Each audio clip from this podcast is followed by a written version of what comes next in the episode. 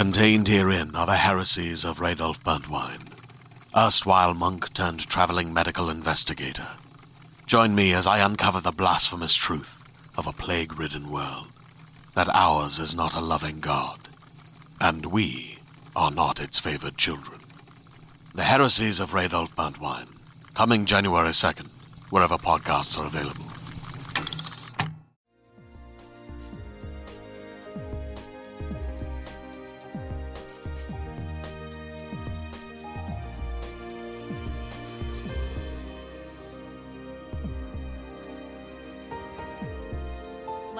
Original movies are a staple of any TV junkie's diet, and we take them very seriously. So seriously that we've dedicated an entire podcast to picking apart each and every one ever made. The stories, the actors, the stunning dialogue, the IMDb trivia. We're here to discuss it all with the appropriate mixture of reverence and humor, one movie at a time. I'm Molly McAleer, and this is Mother May I Sleep With podcast.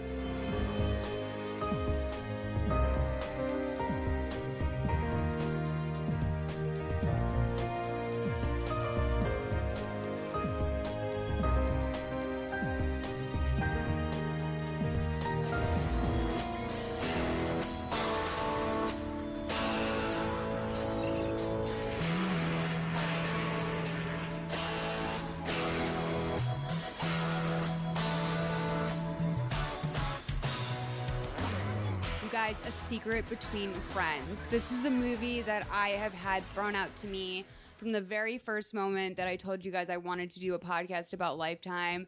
In my research about Lifetime original movies, this came up consistently in all sorts of clickbait listicles as one of the best Lifetime original movies of all time. And I saved it for someone I knew you guys would love, Alison Rosen. Alison Rosen, thank you for being here. Thank you so much for having me. I'm excited to be here and I'm excited to talk about a secret between friends. Girl, A Secret Between Friends is such a good movie. A young Ryan Reynolds is in it. It took me a while to figure out who that was. Now, part of it might be that I watched this on YouTube, so it was very grainy. Yeah.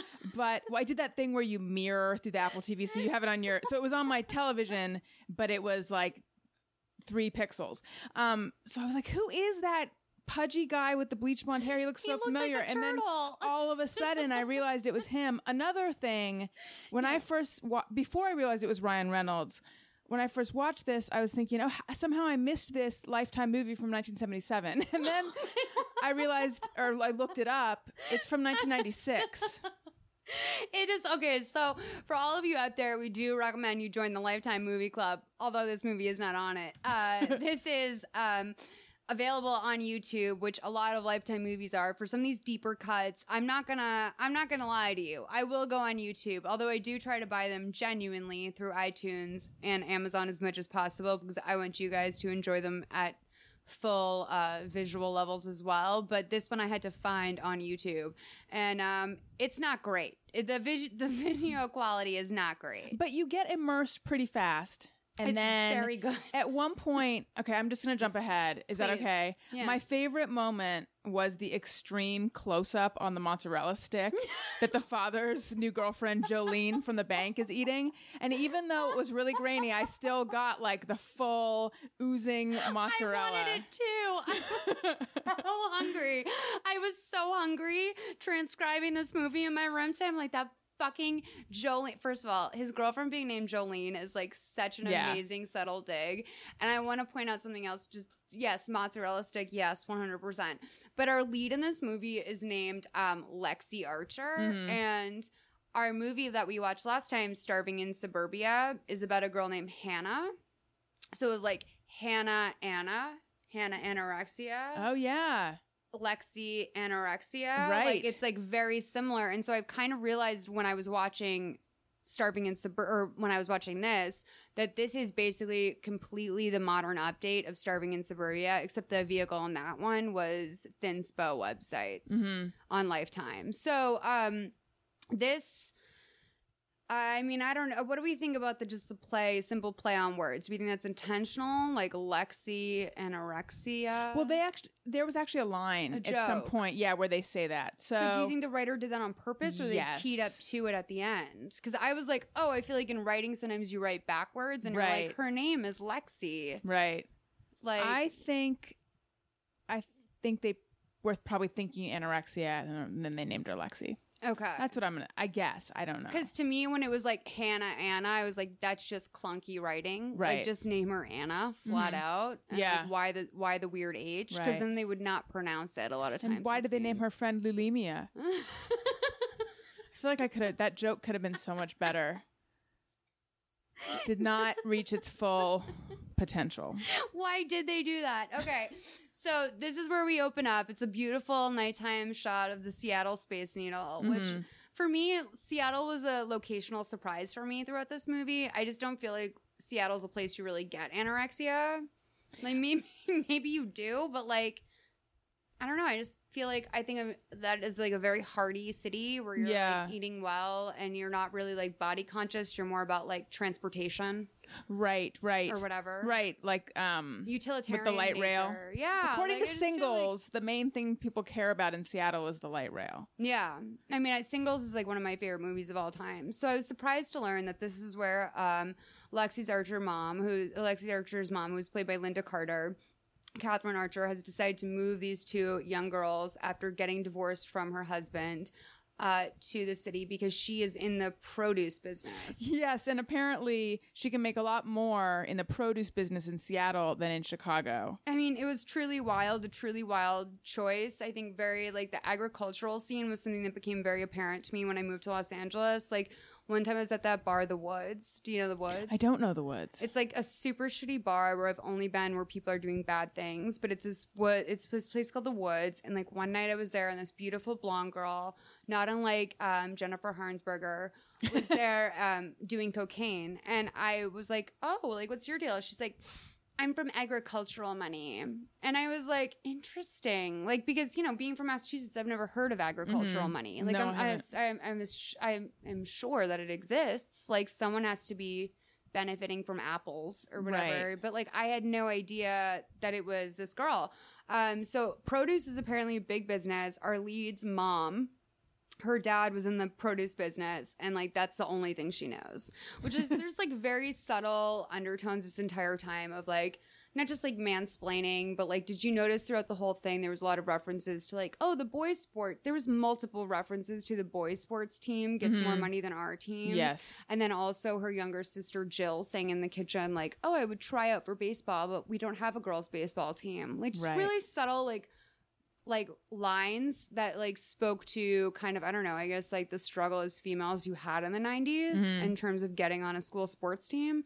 Um, but it opens up and they are in their basically their new house, their apartment. The girls are eating pizza. The mom's explaining to them like you know, sorry, my marriage got fucked up. Welcome to this new city. Tomorrow you get to try out for volleyball. Right. And Lexi is unhappy because she liked her old life. But then the mother explains the great thing about living in Seattle is that you guys can completely reinvent yourselves. Which, by the way, did you want to reinvent yourself at whatever ages they are? I don't even think that thought occurred to me yet. No. Uh, I'm lying. I that is not true. When No, I you're right, actually. yeah, I just remembered. I went to one. I went to one school from kindergarten through eighth, and then when I I changed schools for high school, and I remember that summer thinking that I did want to reinvent myself, and I was tired of being quiet and conscientious, and I would I actually thought I'd rather people thought of, that I was a bitch then didn't think of me at all. Right, exactly. Sure, I got that did from, like, you a- did you do that very well? No, not at all. It is hard to pull off a a full like turnaround, And Especially in the same city. We see that a lot. No, especially in the same city.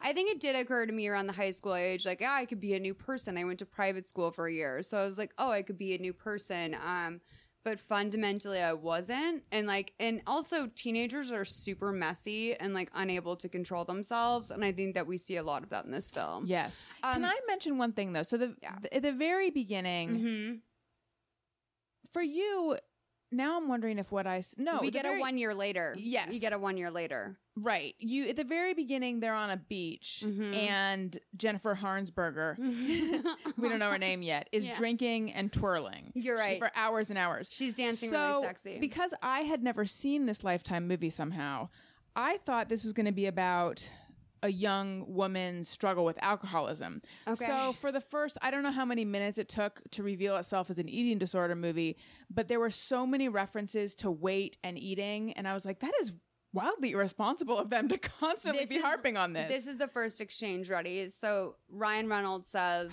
Jen's in the zone. I uh, hope she doesn't fall into the fire.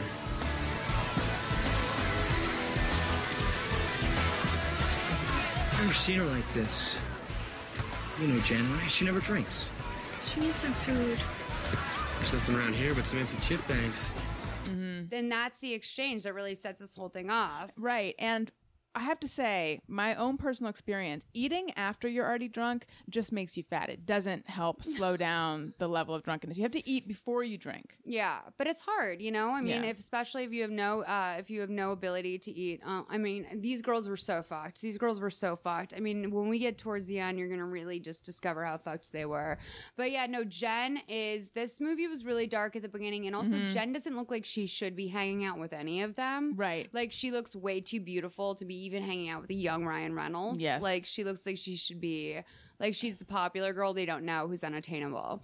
Um so anyway, we see a 1 year later, we're seeing the Archer girls, you're right, move into their home in Seattle. Their mom's explaining their divorce to them, blah blah blah. You're in a new city, you can reinvent yourself. Um and then Lexi and her mom go to her room. And Lexi's like checking herself out in the mirror. And she looks back at her mom and she's like, I'm fat, aren't I? And her mom's like, No, you're not fat. You just need a little exercise. That's all.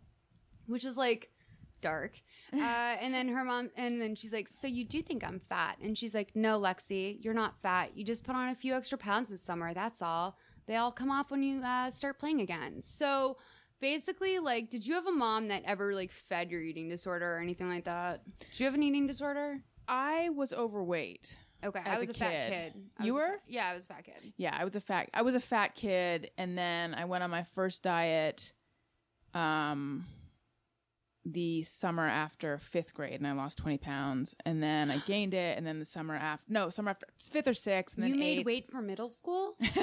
well, I mean, for one year I was lower, and then I went up and down and up and down. Um, so and my dad was a, is a, was a doctor, and he kind of monitored it, and it was like a crazy starvation diet of um like 600 calories a day, and then the next year it was like 400 calories a day, and it was like it, yeah, it was insane, but I did lose weight, but I do think in a I mean, I don't know. Yes, yes, actually. I, they didn't make comments like Lynda Carter, but I think that like they sort of enabled the beginning of a really unhealthy relationship with food and with my body. At the same time, I think often about this. If I were to have an overweight kid, I don't really know how to handle it. Like, I don't know how you try to instill healthy eating habits and I don't know how you try to encourage them to lose weight without making them feel like there's something wrong with them. Oh, absolutely. I made weight for prom. Like that was a famous moment in our family where like I was too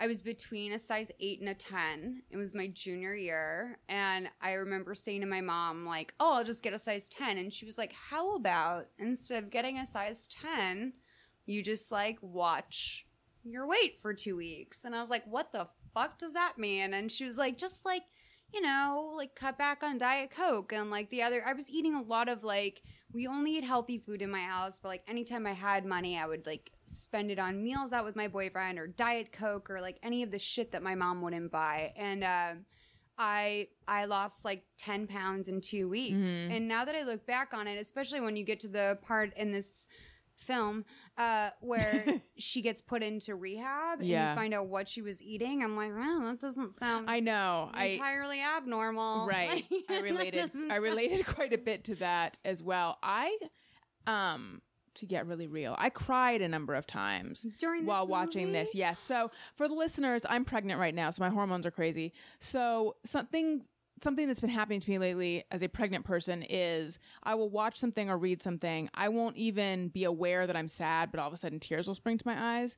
Um, so at first I thought that's what was happening, and then I thought, no, I think I'm relating to this. I'm just relating to the craziness of trying to control your body and trying to manage it. Yeah. Um, but I'm someone who always, and I'm not proud saying this, but I always wished I could be anorexic. Like I Totally. admired that, that before. that self control. Yeah. And I also wished I could be bulimic. Like I could never be either of those. I was just someone who right. I was I was good at restricting, Yeah. which is only a word I know now. Now that I'm like sort of trying to be more healthy about body and all that stuff, you know. For the longest time, I thought the answer really was just diet really well. yeah. And it's only now that I'm like, well, that's not really that healthy either. The answer is to yes, try to have, have a healthy body weight, but also be okay regardless of what's going on with your body. And I want to point this out too because you're absolutely right. And I want to be really, really careful and clear about this is that I've been accused in the past of being like cavalier about women's issues and eating issues and stuff like that. And the reason why I am is because I have struggled with them. And I think the reason why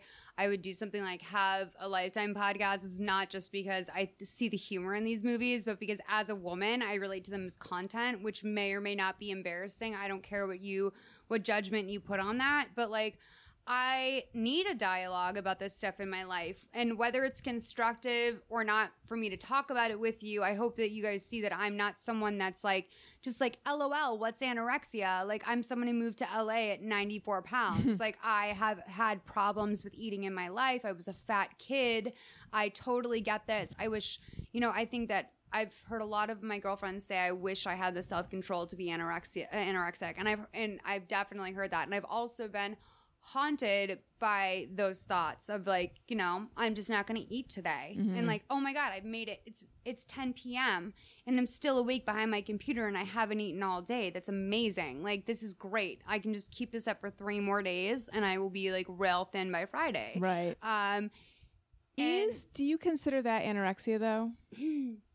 Uh, when it's obsessive, I do. Yeah. Like when it's like, am I forgetting to eat or am I purposely busying myself so I forget to eat? Mm-hmm. Because I'm not gonna lie, there's been weeks where I haven't eaten all week and then I've looked at myself and been like, yes, very good. like you Yeah. pulled it off, girl. And then like there's been weeks where I haven't eaten, I've been horrified. Mm-hmm. I recently went on like a weekend jaunt to Palm Springs with my dog when he was recovering from his surgery, and I had been so stressed out about his surgery that I hadn't eaten for two weeks.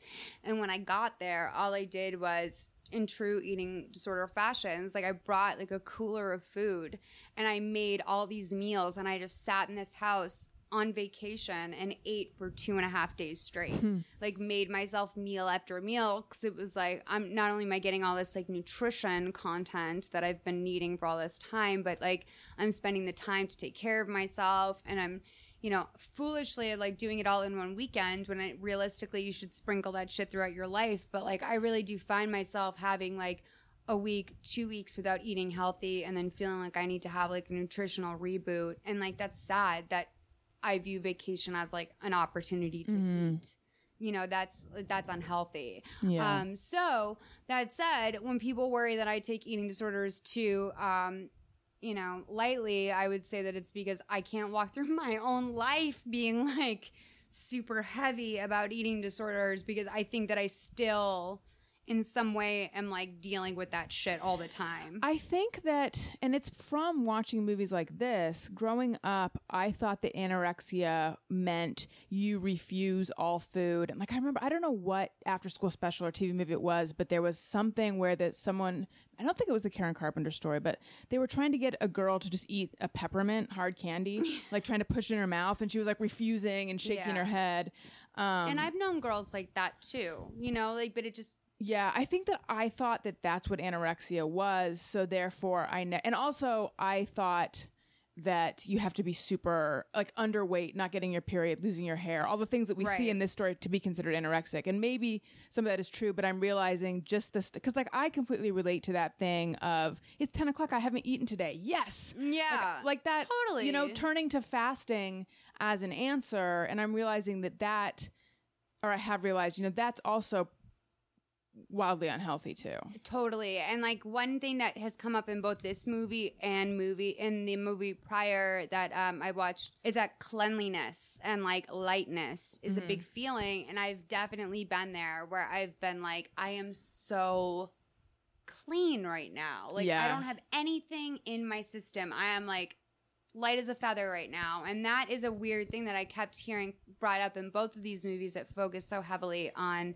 um, eating disorders is just like the idea of like human cleanliness and like how much it speaks to whatever's going on inside of you that you would need to feel clean. Like, right, you want to purge that darkness, and also that thing. There's a scene where she, I don't know what it was that she was eating, but then she's like, "I have to get rid of it. I have to get rid of it," and her mom won't let her. And then I think she finally does. fudge stripes. Oh, is that? Oh, She's- generic fudge stripe cookies. So many generic fudge stripes in this movie. Um, so upsetting. But I think that's a key thing with bulimia is this idea of like I've got to get rid of it. Yeah. Got to get rid of it. Is I've got to get rid of it. I can game the system somehow. And I've always been so fascinated by bulimia just because as someone who I, I guess I look at it and I'm like, that doesn't work. Like everyone knows bulimia doesn't work. And then that's where you really start to understand that it is an illness. Because Yeah. despite knowing that it doesn't work, they'll do it over and over again. And um that is yeah, it's really scary. So that said, hey, welcome to the podcast. um, so we Okay, sorry. I- Okay, yeah.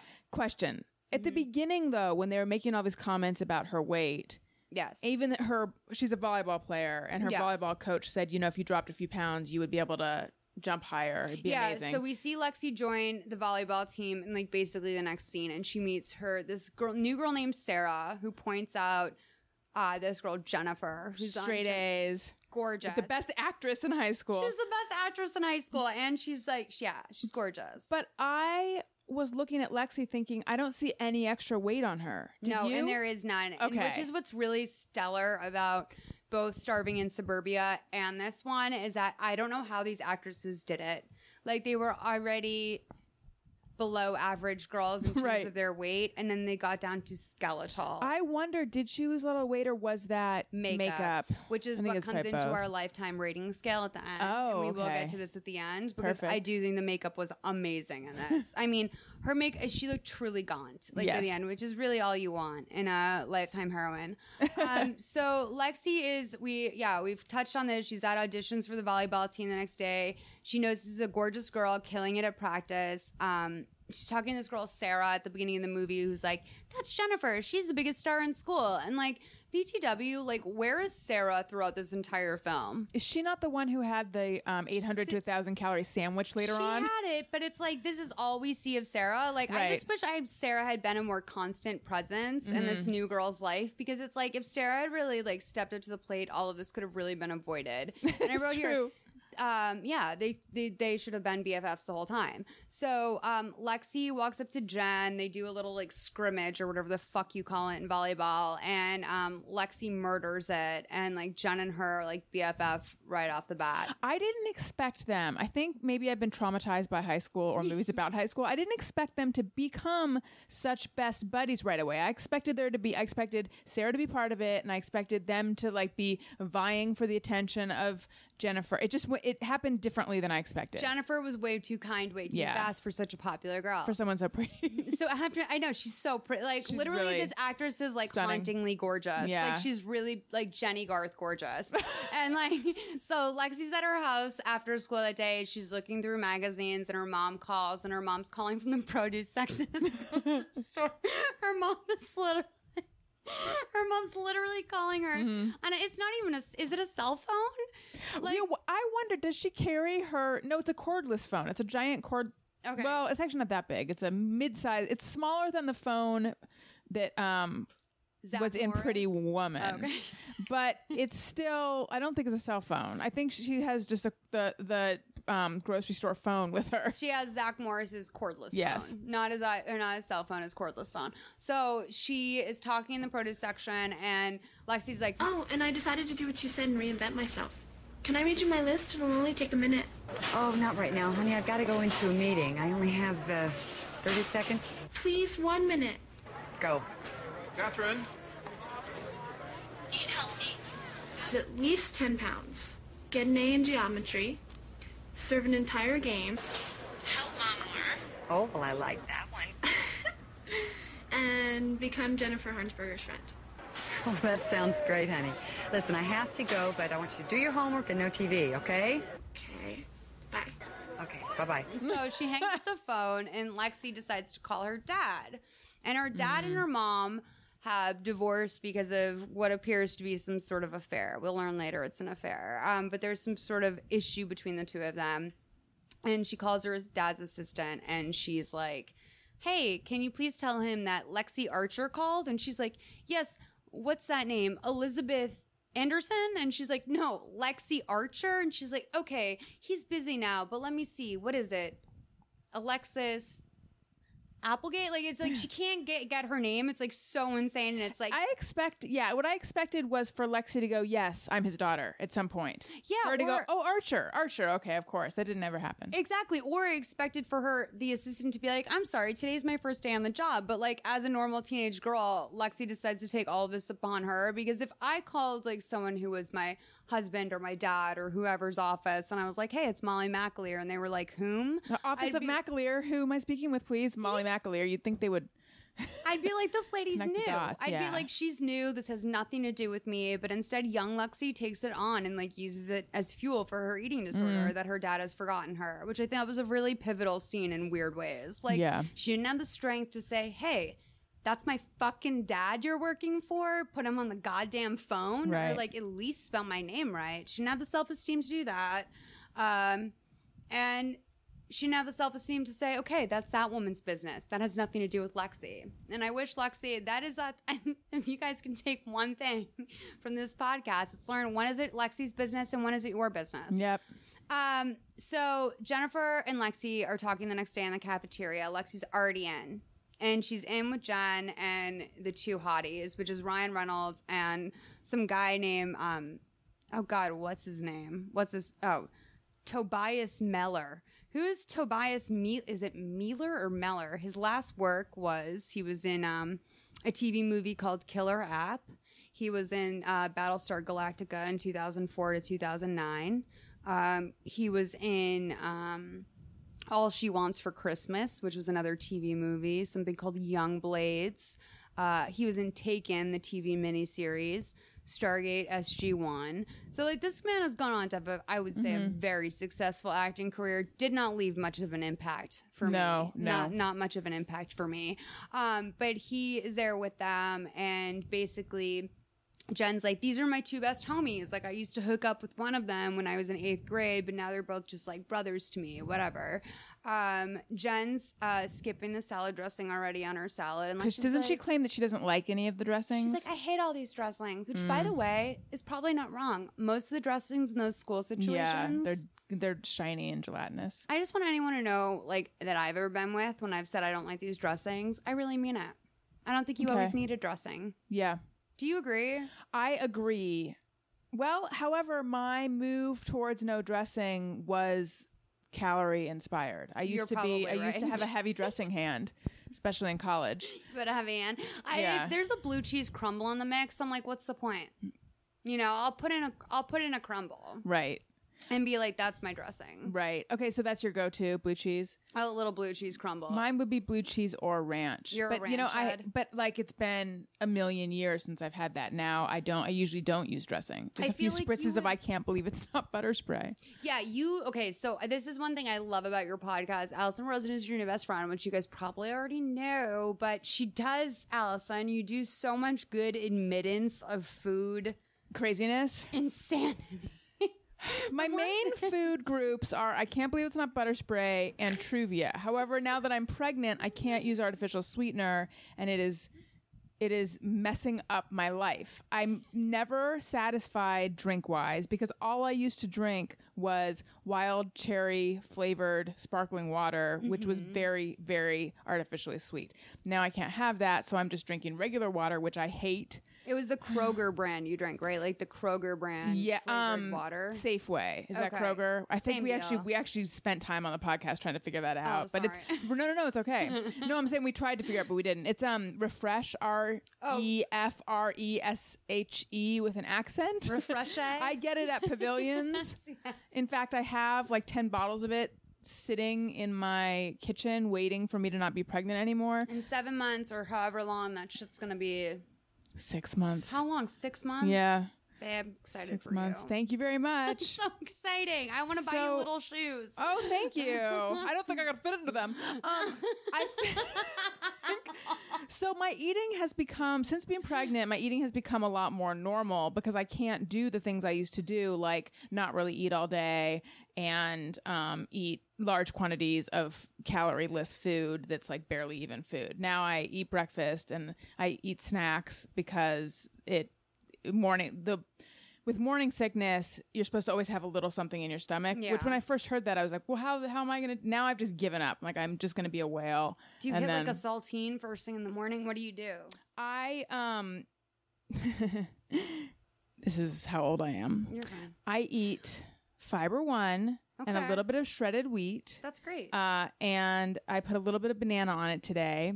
Um, but what did I have yesterday though? I had something different yesterday because I was like, maybe I'm getting a little bit too much fiber. Um, I forget what I had. I had. Oh no, I know what I did. I made something that I hadn't had since I was a kid: cinnamon toast.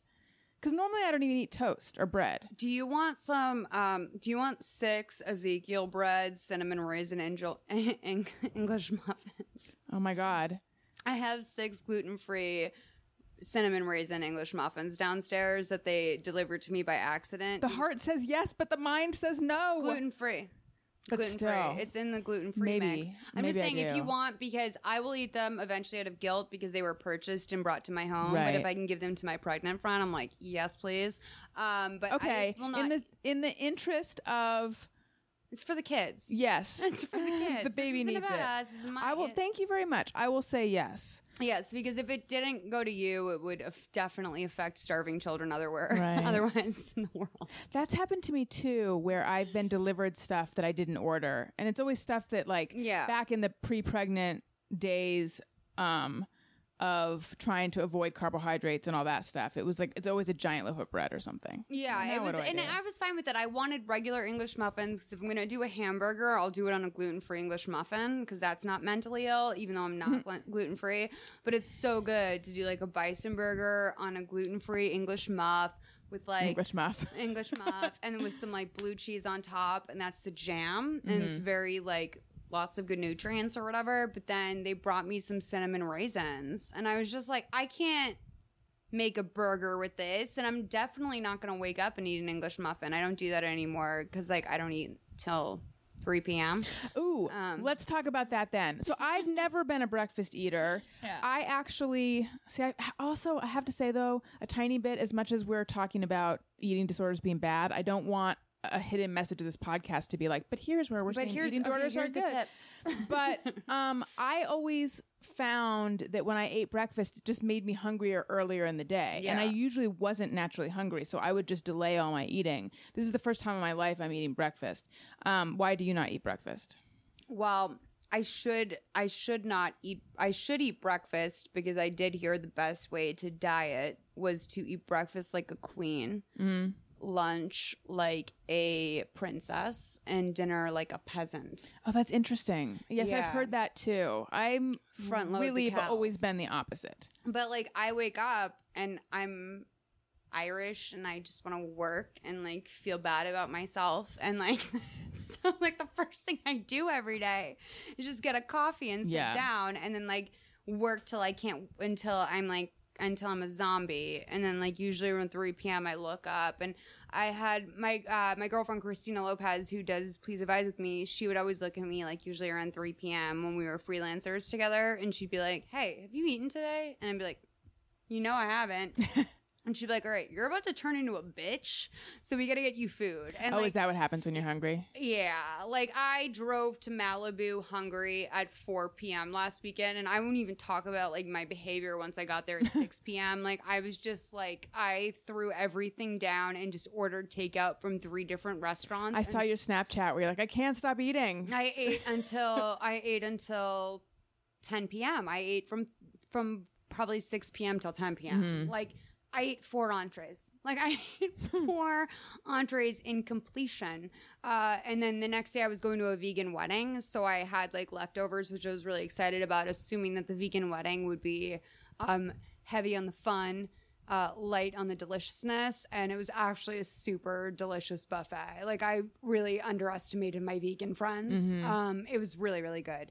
Um, but I made Ed like sit down and binge eat with me at the kitchen. My best friend Ed sit down and binge eat at the kitchen table with me before we left. Um, because I was like, we don't know what we're getting into, honey. We better cut our stomachs. Like this is going to be some portobello mushroom steak, and it was very good.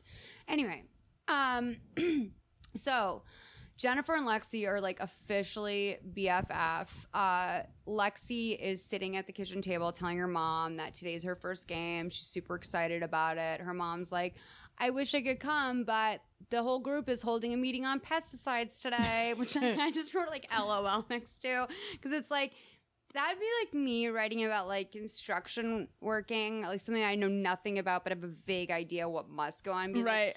Mm, the whole team and I have a meeting today about drill bits. Like it's just like no, Sorry, hammer convention today. no one hol- like shuts down the conference for like pesticides. But anyway, um, so we go to school and uh, we're during the game, and the coach yells at the girls for not being in the game enough, and she pulls Lexi out, and she's like, You're a good player, Lexi, but you gotta anticipate and get to the ball quicker. Jen's ready for you every time, but you're not delivering. I know, I'm just really off today. Sorry. Also, you jump a lot higher if you drop some weight. And just a few pounds can make all the difference. which like really bummed me out because she reminded me of my high school gym sc- teacher, which I was like, I would just look at my high school gym teacher and be like, you have no problems in your life. Mm-hmm. Like the reason why you can judge me as a 15 year old girl is because you're a sporty five foot one woman who has a job that's like government regulated and like you have no problems. So like, fuck you for thinking, and like that's exactly what I felt about this volleyball coach. How did she judge you, your gym teacher? Same way, just like you can do it, just like be more strict. And it's like, hey, dude, like, what's your life about? Like, I, now that I look back on it, my gym teachers must have all just been like eating cottage cheese and being hit by their husbands. Like, I don't know what the fuck they did. Like, what did they do? I was, I thought they were so in control of their lives though. Yeah. Um, but anyways, so she like basically incites this whole incident, and then um, we go back to Jennifer's house, and Jennifer's like flipping mags, looking gorgeous on her bed. Like I cannot believe I was like vaguely attracted to Jennifer, which like is almost. I mean, it's pedophilia. Like it's pedophilia. like that is. I wasn't attracted to her, but I wanted her to like me. I definitely wanted her to pretty. approve of me. I absolutely if, if if Jennifer moved to LA, like I would be all on her. Be Right. like, She'd hey, be your new Jodie Please advise. Absolutely. Like, hey girl, do you want to be a please advise intern? I would like have been up her ass. So anyway, she's saying like, oh my my guy friends are like brothers and sisters to me.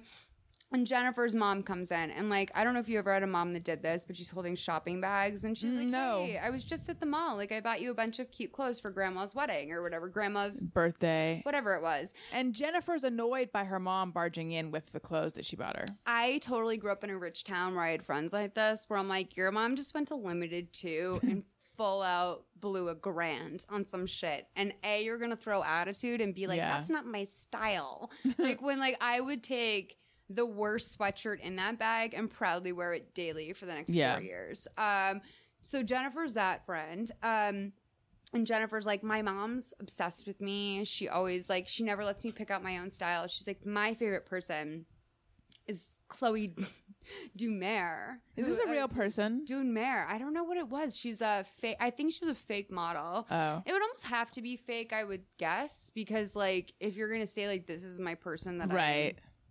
I mean, could I say that? Like, if I wanted to say in a script, like, my favorite model is Gigi Hadid, and then have my model throw herself, like, into the deep end for Gigi Hadid's look? Like, is that. I think you could, I mean, I but maybe it'd be could, irresponsible. But it'd be yours. Yeah, you're right. So I think that was kind of like one of those things. And she's like, I'm obsessed with her. Now, this is where their, like, friendship takes on, like, vague lesbianic elements Mm-hmm. to me. Like this is I I was trying to be like really check myself before I wreck myself on this one because I do not have a ton of super close female friends. I'm not good like I'm not I am a girl's girl, but I'm a girl's girl where I have like 15 super close best friends and I kept just like looking at them being like you guys are like a little bit worshipy too much. Like you're a little too into each other. Like mm-hmm. it was like Jennifer was so in, interested in having like Lexi's affection, and I couldn't tell if she's like a narcissistic ast- actress or like if there was some sort of like greater vibe there. And Lexi was so just like in love with her. Yeah. I had a best friend where we were super into each other, but but it was when it was up until about sixth grade. Okay. So I I didn't have this super in. I mean, I had close friends in high school, but it wasn't super intense in a Lexi Jennifer kind of way. Yeah, no, I had, I def, yeah, I definitely had close girlfriends, but there, there seemed to be like the, there was no worship. Like it was all like we were learning from each other, and Yeah. it seemed to be almost like a. They did not have eyes for anyone else when they were around each other. No, to- exactly. They were, like, obsessed, Exactly yeah. right. You're exactly that is nail on the head. So they pig out at their little sleepover, and the mom says something as she's leaving. She's like, um, "Hey, can Lexi sleep over?" And she's like, "Great, you'll have you two will have to fend, Fend for for yourselves." yourselves. And which I thought was so. That's it. That was it. Like I never fended for myself. Like I Mm-hmm. mean, if I did, I was alone. Like I was like heating up spaghettios. Like I never had.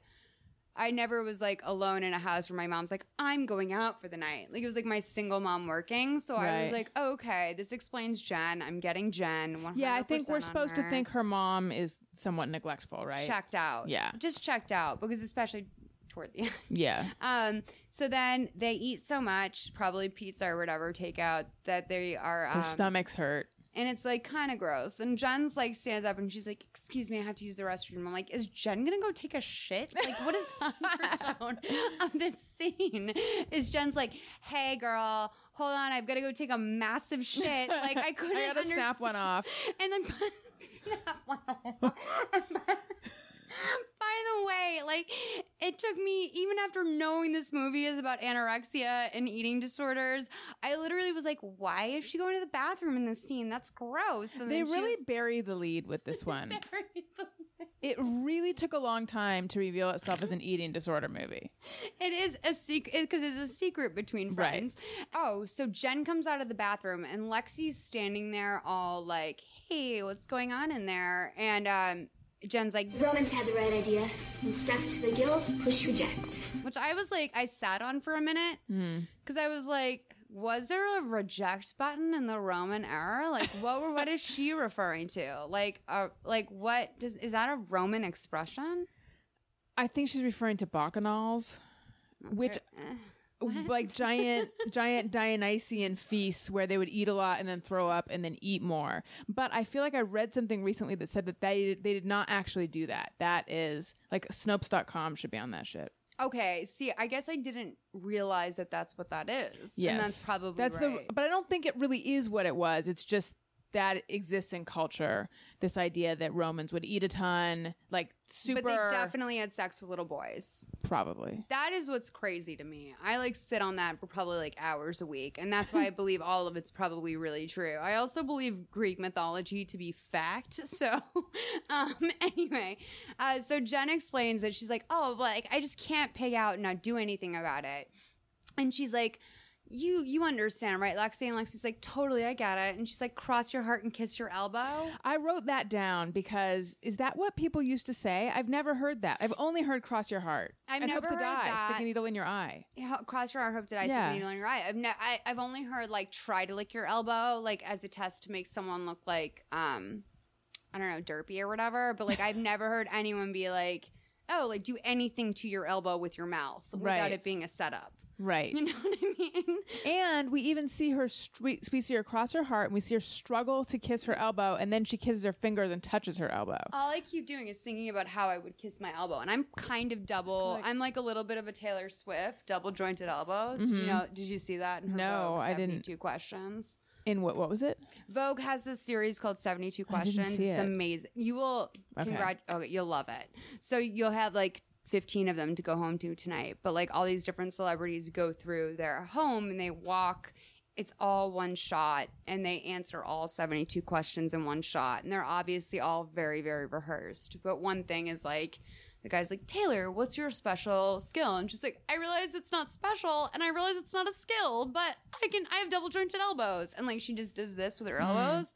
And I'm like, if that is the, if Taylor Swift and I have the same skill, like I feel very confident in my ability to do well throughout the rest of my life. Right. Congratulations. She's doing See, really, really well. I would enjoy these 15 question 72 questions more. I think if they were just articles that I could just read instead of watch. Do you prefer watching them? I do like watching because watching them because they're shot by Vogue, so they're very beautifully shot, and they're always in the celebrity's home.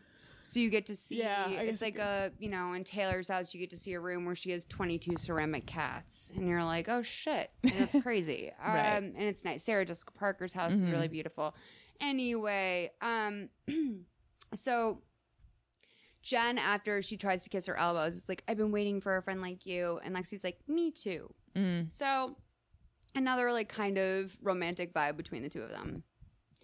After this, we get a sweet, sweet montage of them trying on different insane clothes. There's like a red plastic raincoat in the mix. Lots It's a of very business suits. 80s montage.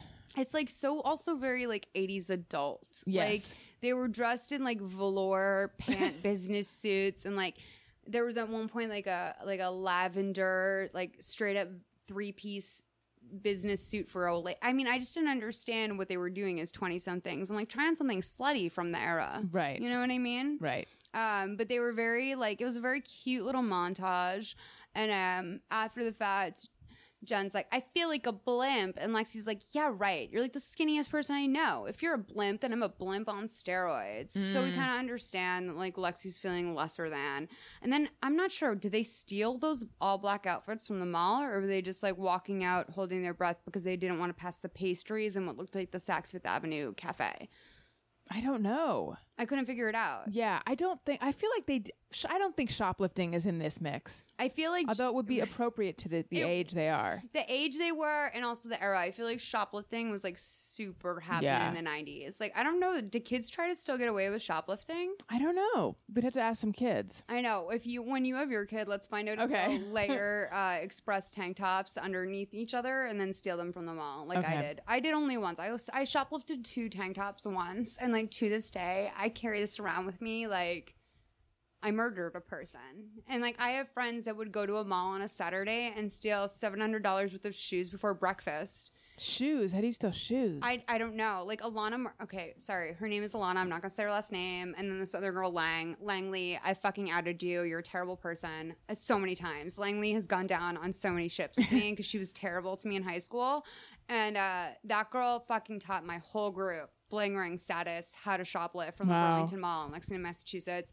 And like all of my good girlfriends, like not only did they start smoking pot around this bitch, but like they would all be like, yeah, so basically what you do is you go to Express and you put on a pair of jeans and then you put your jeans over it and then you t- put on a tank top and then you put on another shirt and then you put a big sweatshirt over it. And like my friends would walk out of the mall with like four shirts under a sweatshirt and then they go to the bathroom, change out of it. the shoes I think were taken at like a place like a um Payless where the shoes existed in boxes underneath the um underneath the, The model. model, mhm. So then they would steal the size out from underneath the model. Like I don't think they did that at like Filene's where the person had to actually bring a box out to you, but I Right. wouldn't put it past them. Right. Like now that I look back on it, they were all rich kids, so no consequence existed. yeah, I think it's just for the rush. Uh, Yeah, like there was no consequence that existed, but I do remember one of my friends, Cody, had like probably like I don't know, fifteen thousand dollars worth of clothes in her closet. Wow. And we were going to her house, and I was like, "How the fuck do you get out of your house every day wearing these clothes?" And your mom doesn't notice? Yeah. my mom would have noticed if I was wearing a new T-shirt. She'd be like. "Where the fuck did that come from?" So um, My mom to this day still when she sees me, she's like, "Have I seen that before?" I'm like, "I I do not. I don't keep track. I don't put a little dot on the clothes every time you've seen it." But you would think, yeah, no, totally. And I think that that's a huge thing in this whole movie is just kind of like I had a very present mom Yeah. that was like at my ass and probably all the wrong ways, but the right ways. And same to this day, like I wouldn't even try to lie to her Mm. about a tank top I stole. Um, so we're at school the next day. Oh wait, no, really, really quickly. Um, so Lexi comes down after the mall and she's like, Did Daddy call? No. Why? Oh, I heard the phone ring when I was in the shower. It was for me. Did he say he was going to call? No. I left another message on his machine. Just wanted to talk. I don't understand what I did wrong. Lexi, you didn't do anything wrong. Well, then why didn't he call me back the same day? He'll call you back. He always does. Someday he won't. He'll be too busy and he'll forget. Can I have the other half of that? So her mom's eating like a papaya, which is weird. How much tropical fruit was in this Seattle home? She works in produce. Right. And then I'm like, okay, I guess she is the produce master. And Yeah. she's like, I thought she didn't like mm-hmm. papaya. And she's like, but I'm on a diet. Because, like, papaya, the most sugary fruit you could Yeah, probably buy. I don't think of it as a low cal fruit. I don't but think of it as like a diet fruit. And her mom's like, me too. I'm also on a diet. cantaloupe. If I were the script supervisor, I would have substituted. I would have run, I would have run in honeydew on the floor. uh, excuse me. Um, no, and there was a lot of things like that throughout this movie where I was like, if this was any other form of entertainment, someone would have run in an alternate line, Right. Because this got I, this got way too far. Yeah. Like, uh, so Yes, I had that reaction at the beginning when they began singing the army theme song, and then the mom's like, "You goofballs." Okay, so there's that one, and then there's one towards the end, and you're right. So basically, when the mom's like, "You can reinvent yourself," uh, she's like, "You can be whatever you want to be," and then both girls are like, "Be all, that, you can be in, the, army. and Linda Carter's singing at that point too. and she's like, "You goofballs," and it's like. and my kids do that. I'd be like, go to your fucking room. I'd be like, just go to your room. Yeah. What happened? What happened? Right, what just happened right now? But also like that. I don't know. Was it really that popular? The army song? No. I think I remember it being kind of like GI Joe, but it was a Yeah. different song. It was like "Be All That You Can Be" in the Army Reserve. Right. was the one I grew up with. Was Reserve as Yes, too. punchline. Okay, so anyway, um, we're at school the next day. Um, uh, and Jen gives Lexi a gift, and it's a tiny little black lunchbox about the size of I don't thought know. it was a purse actually at first. Uh, right. It's like it looks like a little three by five size, like index card status purse. and like inside of that is one cracker in a Ziploc bag. And inside the other bag is what looks like peanut butter. I couldn't tell what that was. but it was so this is why you might not have realized, and I had to watch it back probably five or six times to really confirm that it might be peanut butter, only might be. I thought it was like squished up bologna or something. Right. The first time I saw it. It's because no one could transfer peanut butter so seamlessly into a Ziploc bag like that. Mm-hmm. You're right. It would be all. You're, be you're so right. It would be all over the. the And. I was like, what secret peanut butter container does Jen have? It. I mean, what Right. rich person peanut butter container does she have that it like seamlessly gets it into right. these Like a peanut Ziploc butter bags? squeeze tube. It was a squeeze tube status, and tube so of peanut butter. it's a she gives her like I don't know. It's bizarre. It's almost like clueless esque. Yes. It's like this is a product that does not exist. It is made for one person and one person only, and you have two of them. And it and don't they have their names on them? do they? I think yes. I'm pretty sure the little black lunchbox said Lexi. Okay, I'm I'm sure I might be wrong. I don't know because I was working with um like squinting at it on my computer the size of like a um old school YouTube video, but um yeah, so I don't know. I mean, it's just weird. And so there, she's like, break up the cracker. It'll last longer if you eat it in quarters. And so they're just like eating their little thing. Uh, and they go later to Jen's house where they're working on an elliptical, which I don't remember existing in the early. I had the exact same reaction. Thank you. I'm yes. so glad. Okay, I thought I'm you. surprised they had those then. I was like, Jen either was really rich or I was really poor because I don't remember seeing an elliptical No. till like year Yeah. 1999. Maybe it was the first time I saw an elliptical. I saw a Stairmaster okay before an elliptical. Yeah. Oh yeah, no, totally. Like Yeah. Stairmaster's clunky. Like that's Right. what your slightly rich friend had in their dad's basement. The full blown elliptical in the Right. daylight, like the office was full daylight. These people have a gym in their home. They're um Jen's doing crunches, Lexi's on the elliptical, and they're conjugating French verbs. And um and it's just a scene. And then uh the next day, Can I just jump back to one thing real fast? oh, of course, Did you notice how well the cracker broke into fourths? quarters? Yeah, Yeah. Um, and it looked like a saltine, and I don't think it would really break that easily. I don't think it was a saltine. I think it was one of those like um it comes in like the yellow and blue package. Do you know what I'm talking about? It's like half yellow, half blue, and it's like mostly sesame seeds. I'm not familiar with Begins this with cracker. an S. It's a very 80s cracker and it looks Armenian. Okay. I don't know if I'm wrong. I, might don't be know what making cracker it up. this It- but is. it had it had it had an 80s vibe to it, 80s 90s vibe to it. Um, I didn't recognize it, but I assumed what it was, which is probably wrong. Because there was a lot of carb eating in this movie. I that I was astounded by The rice at dinner? Yes, I was Okay. thinking this. I don't believe this is what a true anorexic would. Because the like one thing she allowed herself was half a cup of rice, but no more than 650 calories a day. And I was thinking, she's Cut not. She's definitely rice, not baby. paleo. Yeah, but I don't. But Atkins was around back then. But in general, Yeah. I don't think there was the. Um, I don't think everyone had turned against carbs in the way they have now. So sweet, sweet Sarah from the original scene, who should have been Lexi's best friend the whole time, Right. comes over during lunch and is like, Hey guys, what do you think about the team having a fundraiser at the Spring Carnival? Like what? I don't know, but something that we can sell tickets for in advance. That way, if they don't show, we can still get their money. I like it. Is that all you're eating? What about when you play? I mean, your energy. Mm. I have more energy when I eat less. I feel lighter and faster. Right, Lex? Yep. Whatever. See you at practice. Did you see that sandwich? At least 800 calories, if not a thousand. which is literally my nightmare conversation whenever I talk to anyone who's skinnier than me. It's like that is what I that is what my worst enemies are doing to me at all times. Right. The next day, Lexi's mom decides to get involved for the first time and she sees Lexi in the mirror weighing herself and she's like, I think you're losing too much weight. Uh, you need to keep your beauty strong and beautiful. And Lexi's like, You want me to get fat again? Which is my nightmare in terms of having a teenage girl, just like nightmare. Like, oh, I can't win. And also, healthy is a word that got used in all of the movies so far that we've seen about lifetime movies it's like just like the word healthy seems to be a trigger for people Yes, code for. Well, I think it's like healthy and robust is code for fat. right but like at the same time it's like anyone who's even remotely overweight is considered unhealthy Yeah. so it's like teenage girls let's work on this happy medium like there has to be one so jen's dad has decided to oh wait wait wait so the next day actually the guys see Lexi at school and they're finally noticing that she's lost some weight. And um, they're like, You look really good, girl.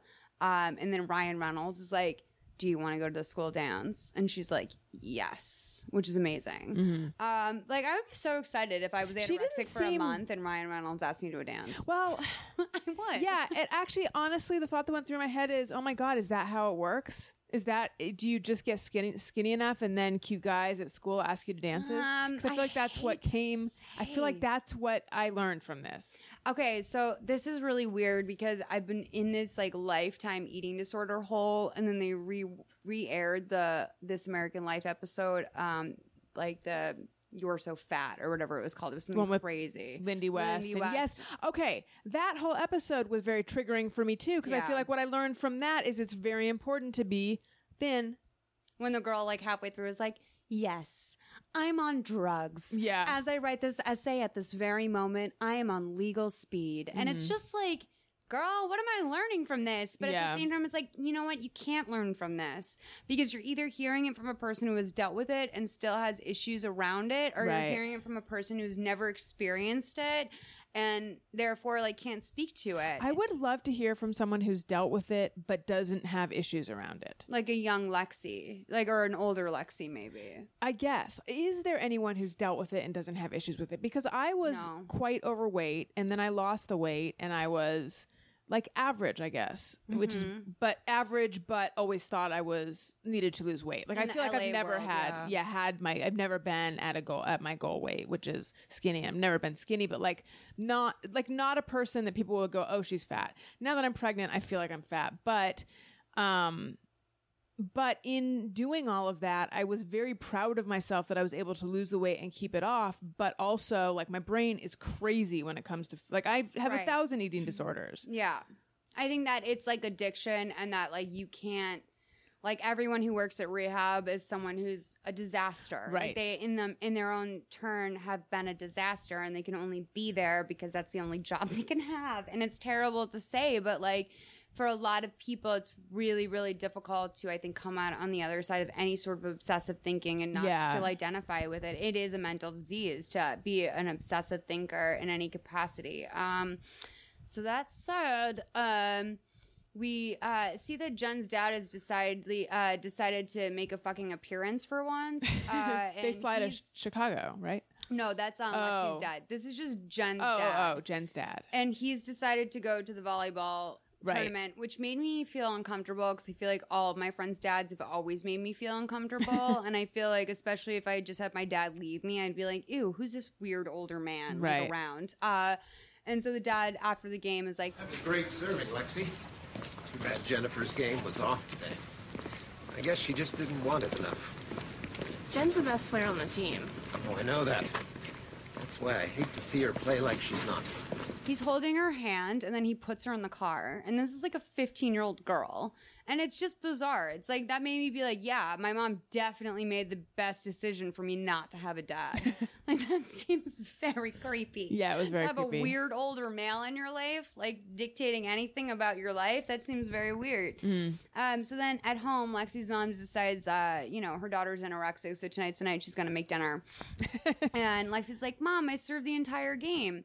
And her mom doesn't hear any of it because right as this happens, uh, she drops a dozen eggs. Then the phone rings. Things are hectic in the house of a single mom, and um, it's their dad. And Lexi's, Lexi's younger sister answers the phone, and she's like, "Hey, Dad, I want to play baseball, but they don't have a girls' team. Hey, Lexi, do you want the phone?" And Lexi gets on the phone and is like, "Hey, Dad, I served the whole game." And their mom, who's just been picking up the eggs and, and pouring herself a glass of white wine, looks up and she's like, "You did?" And so you really start to see the disconnect and also the overwhelmment of the single mom, not Mhm. addressing that Lexi has met at least two out of three of her goals on the list that she came to town with.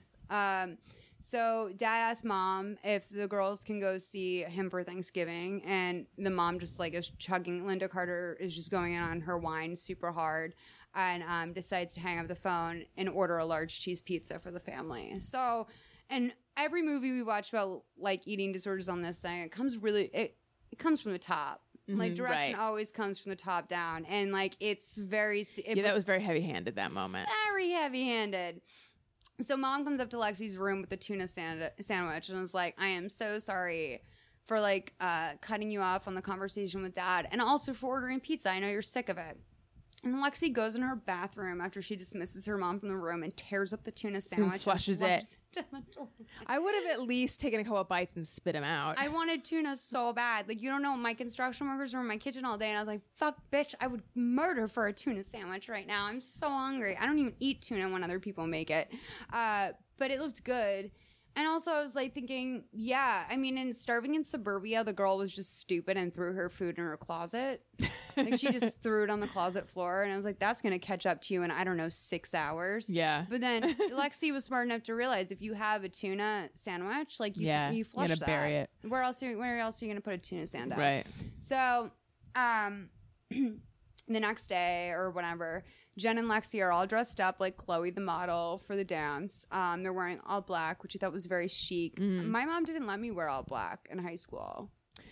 I wore a lot of black. You did. Mhm. My mom thought it was like too sexy for me. I, I Oh, realized now. I mean, I think we've talked about this before, but I realized now my mom was trying to keep me super virginal. Yeah. So like I was only allowed to wear like neon colors and straps that were like three inches thick. Mhm. Like I had to be very very covered and childish. Um, but uh, we see like the girls are getting ready in the mirror, and Lexi's saying she's worried about her dad. She's gonna go see him over Thanksgiving, but he sounds lonely and she's worried about him. Maybe he wants to come back to the family. And Jen's like, I think it's romantic when couples get remarried. Why do you think they got divorced? And Lexi's like, My dad had an affair with somebody at the office. Didn't last or anything, wrecked everything. So what about you? You think your parents are in love? And Jen's like, I think my my dad messes around as much as he can, and my mom is the queen of denial, um, which is great. I mean, it's great just like because that really it sets it up for later when we see how checked out they are. So, and also it really also sets up how disgusting her dad is for going Mhm. to her volleyball game.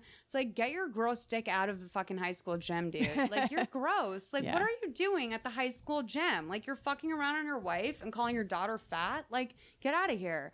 Um, so anyway, they're in Chicago now, back in their old hometown. Dad is picking up Lexi and her younger sister at the airport, and um, he's like, "Lexi, you lost all that baby fat. You look so great."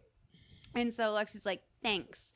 Anyway, do you think you want to come to Seattle? And he's like, "Let's go to dinner and talk about it." So when we get to dinner, it's at this Italian restaurant, and we immediately And it could not meet- be more Italian with a capital I. No, it's so it looked so good. Chicago Italian Mhm. looked so good to me. I was fiending. Like I was so hungry.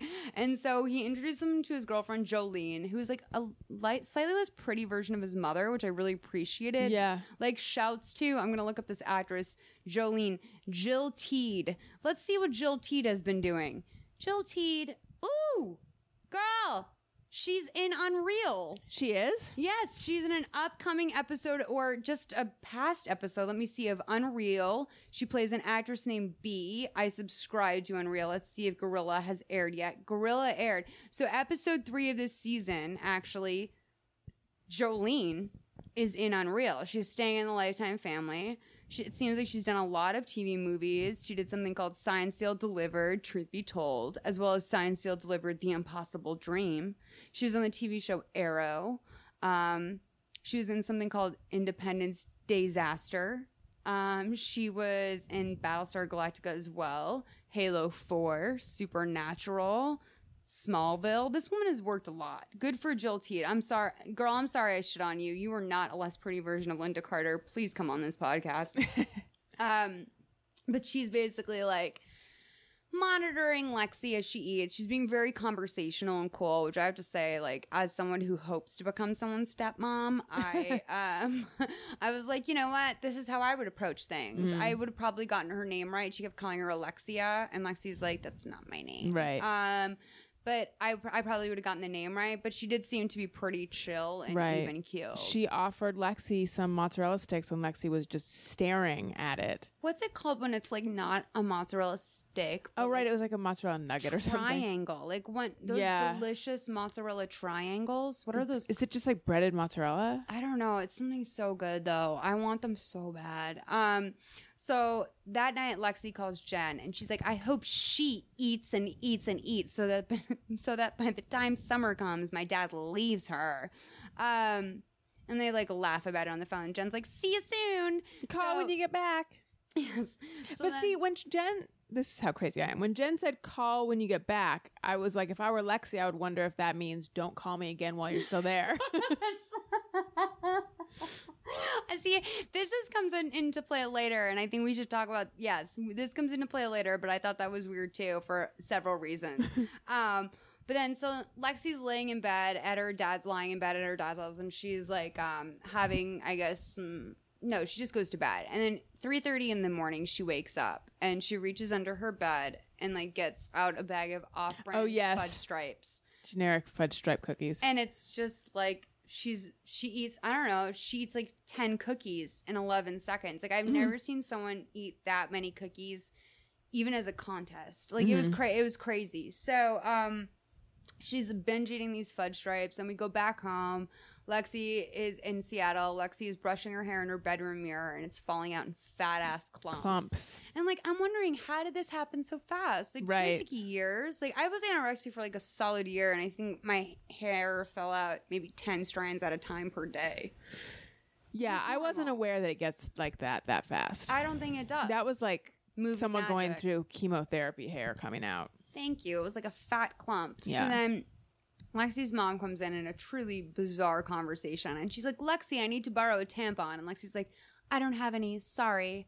She's like, "Well, you didn't have any last month either." Which, When was by the last- way, wait. why doesn't the mom buy some tampons of her own if this is the second month she's trying to borrow one? I was like, what is this like government situation they live in where like for some reason the government drops off 20 tampons to Right. each woman in the household Yeah. each month? Like, I don't oh, like is Lexi responsible for buying her own tampons? I mean, I it's interesting. My whole life, in my entire life, my mother has never borrowed a tampon from me. never borrowed a tampon Uh-uh. from me. We had like a weird single mom friend that would drive across town and borrow tampons from my mom, and my mom would Really? always be like, "Why the fuck are you gonna drive across town Yeah. and borrow a tampon from me? Just like go buy tampons." But I think she was like.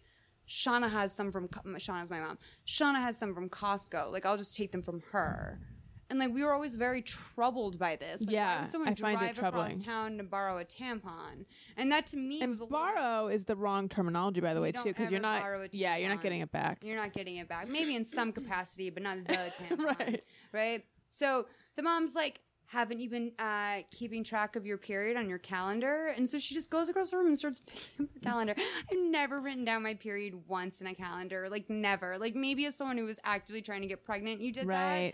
Actually, growing up, my mom would always recommend that I write it down because I was irregular for Okay. a while. And I was always, always surprised when I got my period. Yeah. And my mom was like, if you write it down, then you won't be surprised. Um, but I never ever did No until told me to trying to get pregnant. Yeah. No one ever told me to write it down. I didn't know this was something else people did till I like heard about it in fictionalized scenarios. And then um Lexi's mom comes up and she's like flipping through her calendar as if it's like the written it's as if it's fact.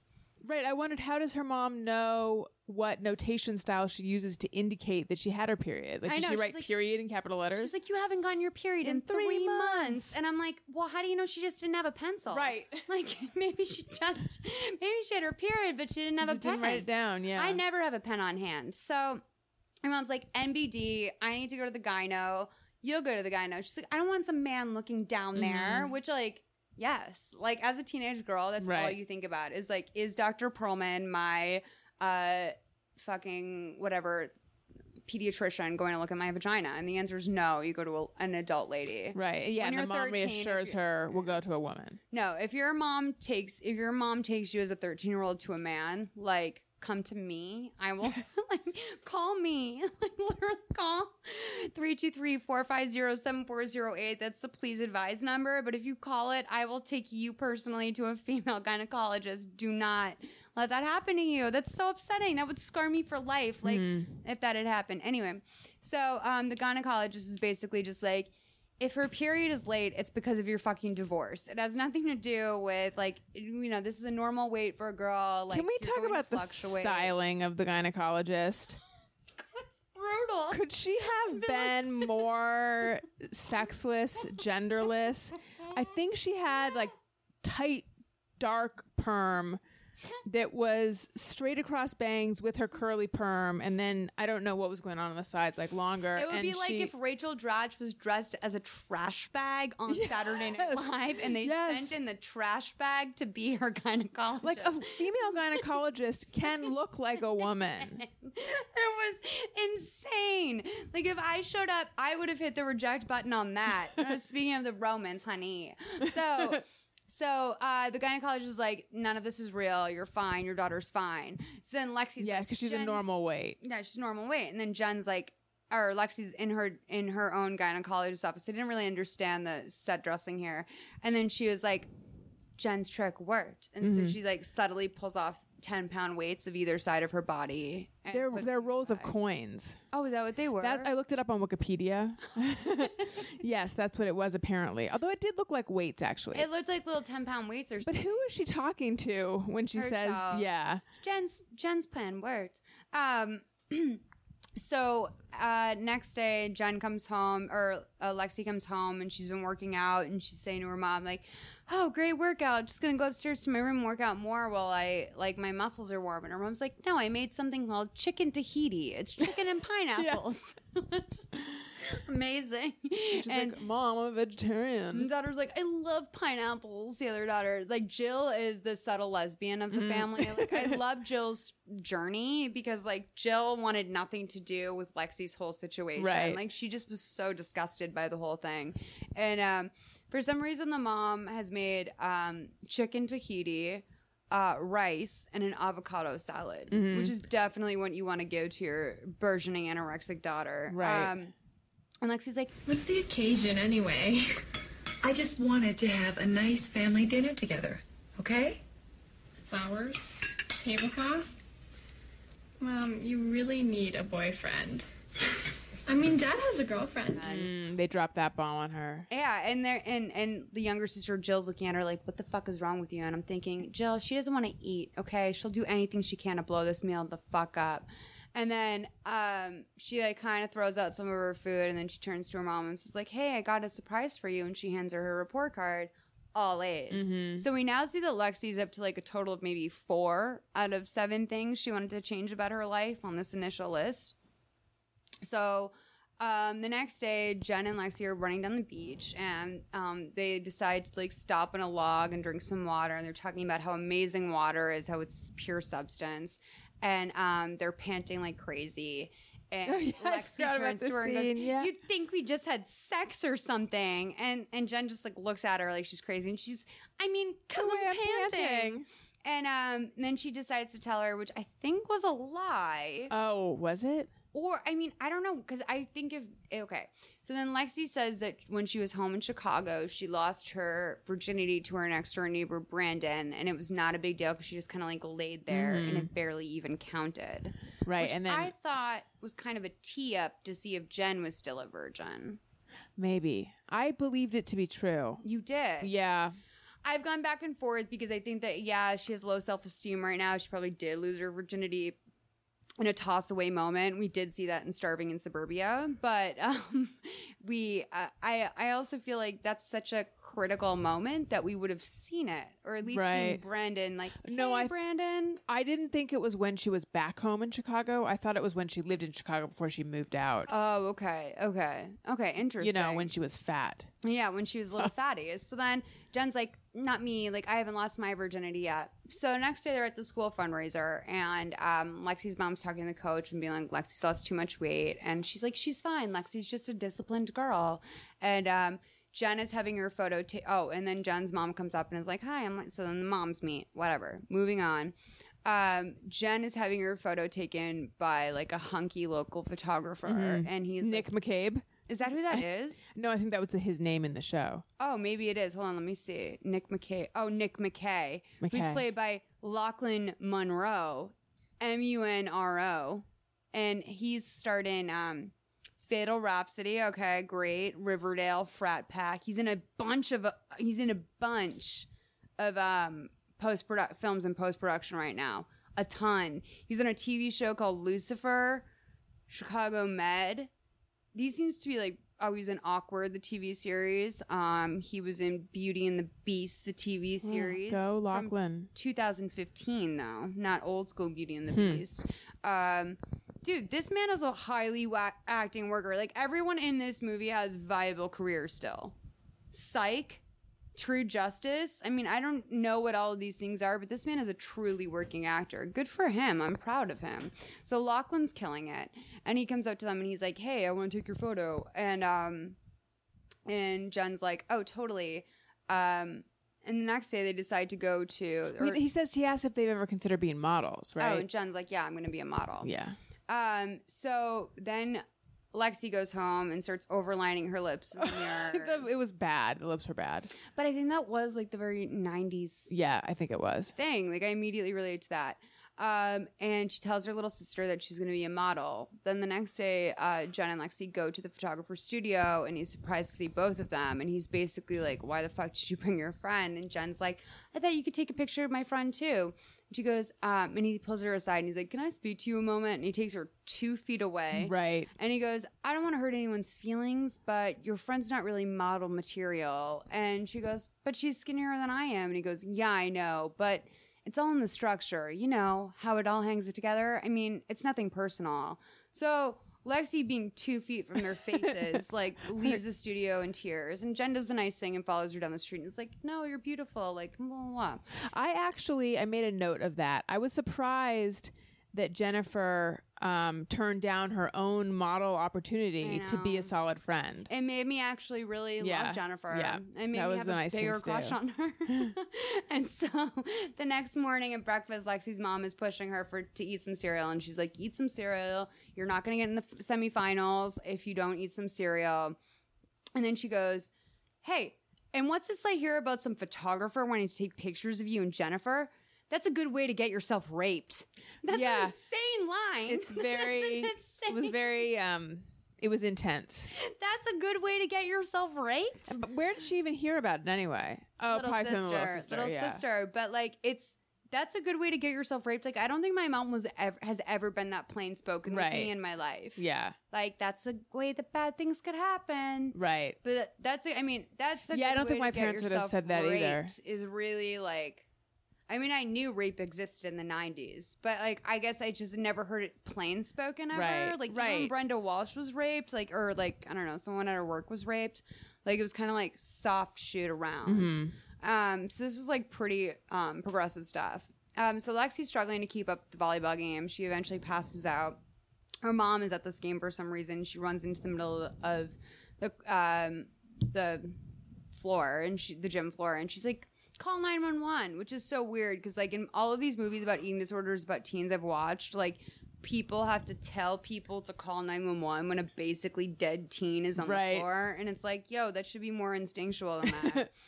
So the doctor tells Lexi's mom that she has malnutrition and arrhythmia from not eating, um, and she won't be able to get better from her disease um, until all the feelings she was starving behind, which I thought to be an interesting expression, are gone. Um, so the hospital nutritionist weighs her in. It's decided that she needs to get better um, mentally by eating some stuff so she can get her brain together. She weighs in at 94 pounds. 94 pounds. And they weigh Um, her backwards. and then Jennifer, then they weigh Jennifer at home and she's sad. And then we do this amazing, like, okay, Justin's in the cafeteria with Jen, the, the brunette guy that's not Ryan Reynolds. And he's like, Hey, Arnsberger. You're not gonna pull Alexia anorexia on us, are you? It's nothing to joke about, Justin. No, it's not. Let's have a fry. And makes her eat a french fry. And she barely gets it down. she eats like two bites. But then the best part of filmmaking wise, where they do this sweet, sweet crossfade um, from Jennifer's face into Lexi's Yes. face, eating it in was the cafeteria. very Michael Jackson, black, black or white. It was very art- artistic, like especially for Lifetime movies of this era. Like there was nothing really like that. Like this was almost special effects. yeah. and and I know it to be just a, a final cut move, but like it is. It was that was a fancy ass crossfade for the time. And um, Jennifer is being forced to eat a couple bites of her food. and Tristan is saying like you got to eat this food. And this girl who's next to her that I wrote here, a girl who is scary anorexic and can only be in this movie because she is obviously in recovery and was given this role as a reward for working on herself. I mean, how the fuck did they cast a part like this? Like, this girl is so skinny. Like, when the camera flashed her, I was like, oh, that's not an actress. That's a girl that won the part. Like, or she was like, or she was like, m I something terrible happened in her life, Right. And then they were able to cast her, but she was the girl was gaunt next to her, and she goes, "If you don't eat, no TV, no going outside. They'll keep you in your room like you're sick." And like it was very actually kind of deep because the girl was sick mm-hmm. that we were looking at. I mean, she was not well, and so. Lexi's in her room with her nutritionist and she goes over all the things that she's been eating. This is the list, okay? Ready? Ready. Breakfast, some herb tea, maybe a piece of fruit. Morning snack, gum. I, also love the idea of morning snack, afternoon snack. Right. Like, morning snack, afternoon snack doesn't exist. like, anytime I've had to fill out what my morning snack is, I'm like, fuck you. Um, lunch, one cracker, some carrots or pickles, and water, or diet soda. Afternoon snack, gum. Dinner, salad or veggies, and a half a cup of rice. 500 calories a day 650 max like if she has an, a non-fat yogurt that's what she said Yeah. where would you put the non-fat yogurt What do you mean? Oh, what? Like if which? this was your diet where would you if you got to stick on an extra 150 in this day where would you put the, the non oh, at the end. me too Yeah. that would be like before bed i Right. seal it with a non-fat yogurt um i can't not eat after like i can't not eat after seven No, my that whole thing of eat like a queen and then a princess and then a peasant. I've heard that before. Yeah. it's smart. I heard that. I don't know if it's true, but Joan Rivers apparently didn't eat after two p.m. Sure, probably. Yeah, I've heard of that. I've also heard vegan before six is good too. Yeah. No, I'm like in the pre-pregnant days, barely eating anything all day, just drinking coffee, and then all my calories are at night. yeah, me too. Like I do. Yeah, I'm I'm coffee, fruit, whatever like is around all day, grazing, Yeah. and then I and then I will go hard from the hours of like six p.m. to ten p.m. I'll just binge eat. Um, so that's cool. And then um, the Sorry. nutritionist asks her what her ideal weight is, and she says 100 pounds. Um, they do this whole like body dysmorphia rundown in the mirror where we confirm that Lexi is in fact not seeing uh, what she is in the mirror. Um, Lexi's mom visits her at the hospital. Um, and I had to wonder, like, how the fuck is the family paying for this? Yeah. Because in Starving in Suburbia, we learned that these eating disorder clinics cost around a hundred, or they cost around a thousand dollars a day. And the recommended time is ninety days. Like even if she had health insurance, these sort of psychological disorders normally are not covered by insurance. This would have to be out of pocket for Lexi's dad, which I didn't understand. Because It's all about produce so- money. Yeah, I mean the mom seems so uh, required to work. Like it didn't Right. seem like that was an option for her. Um, so anyway, Lexi's dad finally uh, finally decides to check into the situation for once, and he flies into Seattle um, and has them forcibly put a feeding tube. That was a very nose. traumatic scene. Yeah, I thought it was It- upsetting. It was it was traumatic, and then he like completely mansplains to her that she needs to eat and that he loves her. Like he's like, you need to eat. I want to punch him. He's terrible. Yeah. And I'm like, you did this to her, you asshole. Like, Right. just go visit her. Like maybe like say hi to her and not surprise her with Jolene and the mozzarella sticks. like this is a lot for a young girl who's like her entire family broke up. And this is also like this is 90s divorce where they are really talking about divorce in the family like her dad died at war. Mm. Like everyone's like, "Oh my I I can relate. I had the same thing happen." Where it was frequent enough that there might be one other person in school who relates to you, but it was also tragic enough that like most people had no idea what your situation was. And Right. so this was like a very weird time where I guess I don't know, did kids just like think about being from divorced families all the time in the 90s? I don't know. I don't know. I feel like it was kind of normal in my hometown, but I don't know.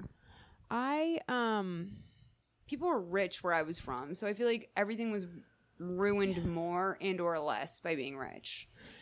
It's interesting. I haven't thought about it that much. Most of the, I think most of the kids that I went to school with, their parents were together, and I did know whose parents were divorced. I was aware of it. It was like, yeah, Yeah. it's a weird thing. Okay, so then Lexi gets a visit from Jen in the eating disorder clinic, who's like, "Hello, my little eggplant" in French, which I was like, if only she was to like know of the emojis that would come after this. Um, so then Jen decides to tell her that she's like slipping juice from a plastic cup, and she's like, Not bad. Sort of a club med with nurses. When do you get out? Ten more pounds. Oh, guess what? My parents are buying me a car. What? You lucky. What kind of car? I don't know. They won't tell me. They said it's a surprise. That is so cool. Now you can drive me around. Oh, yes. We can go to LA or San Francisco. We could drive all the way to New York.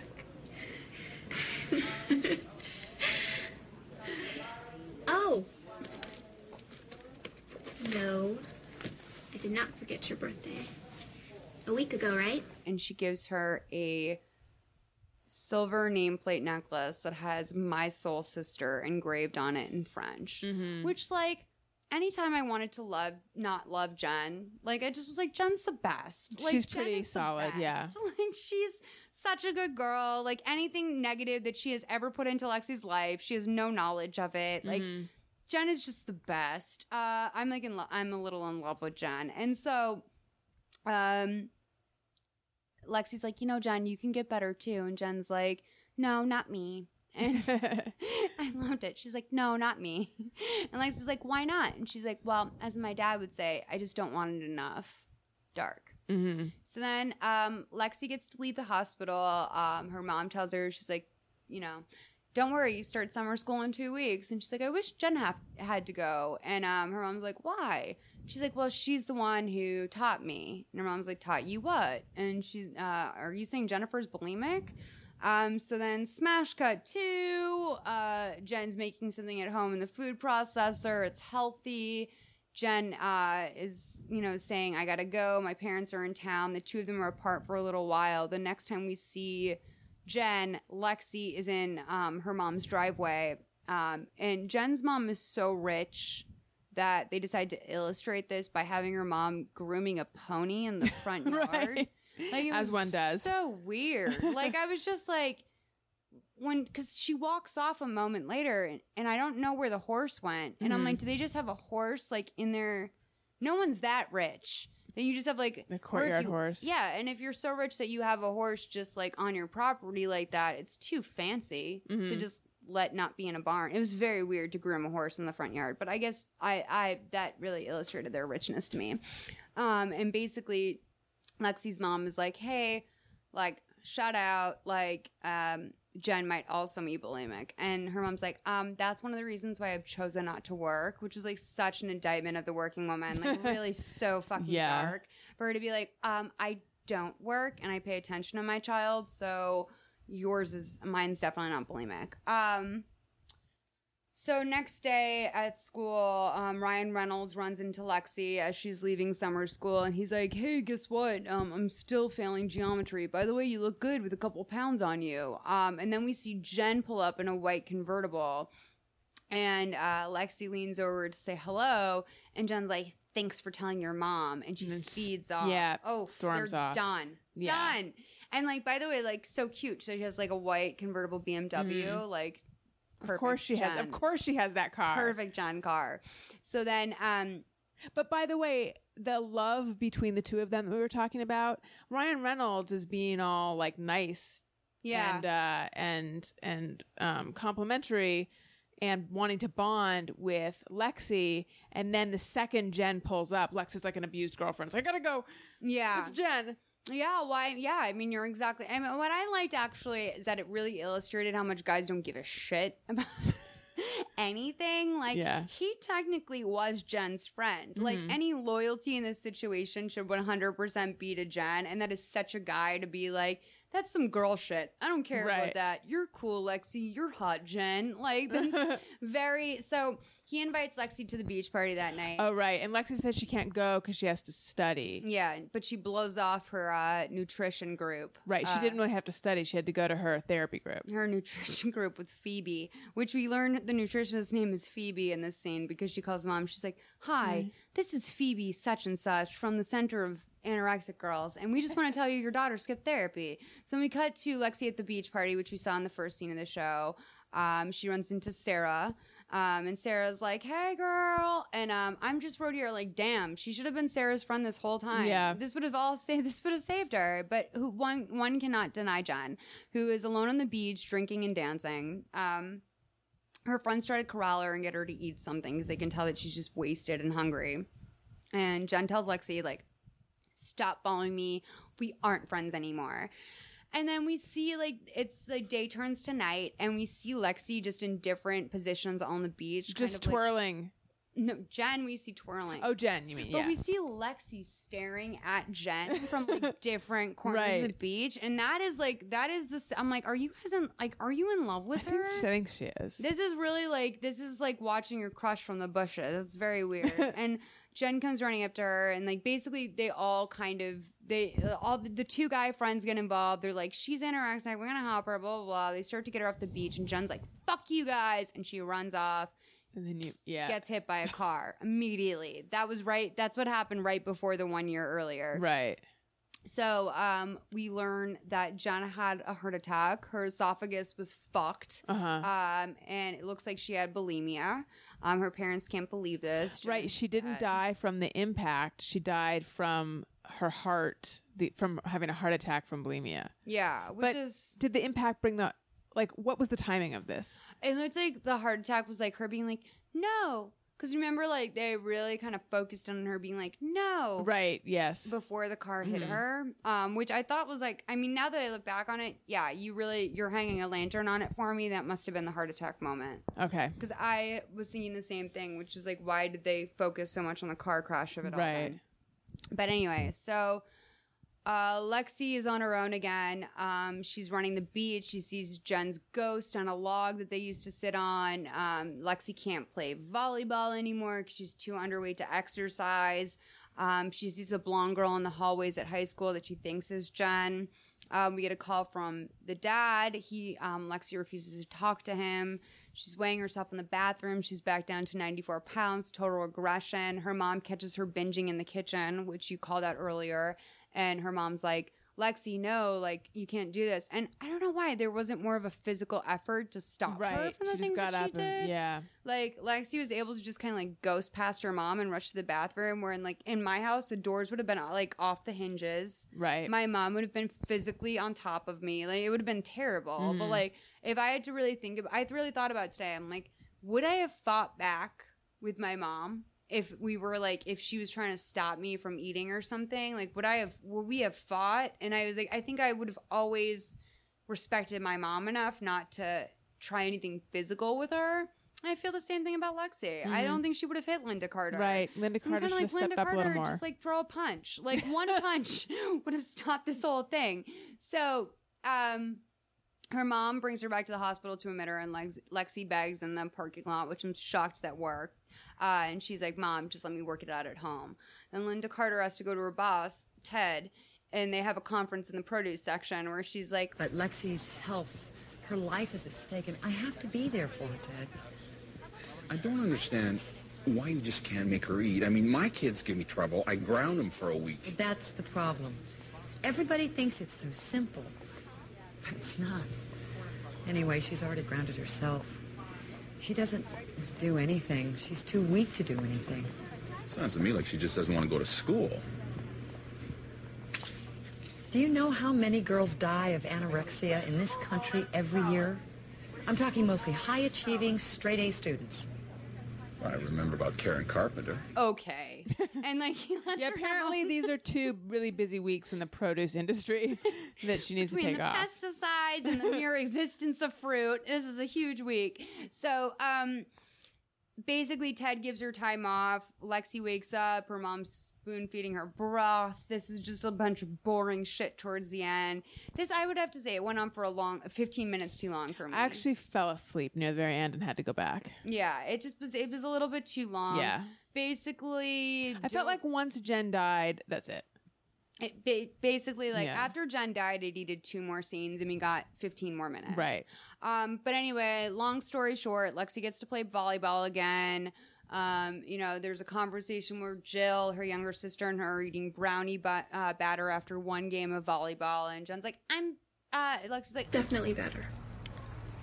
But it's still a struggle.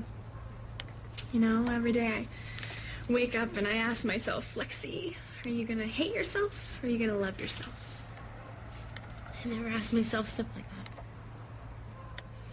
Mm, Well, I do, and I probably will for a while.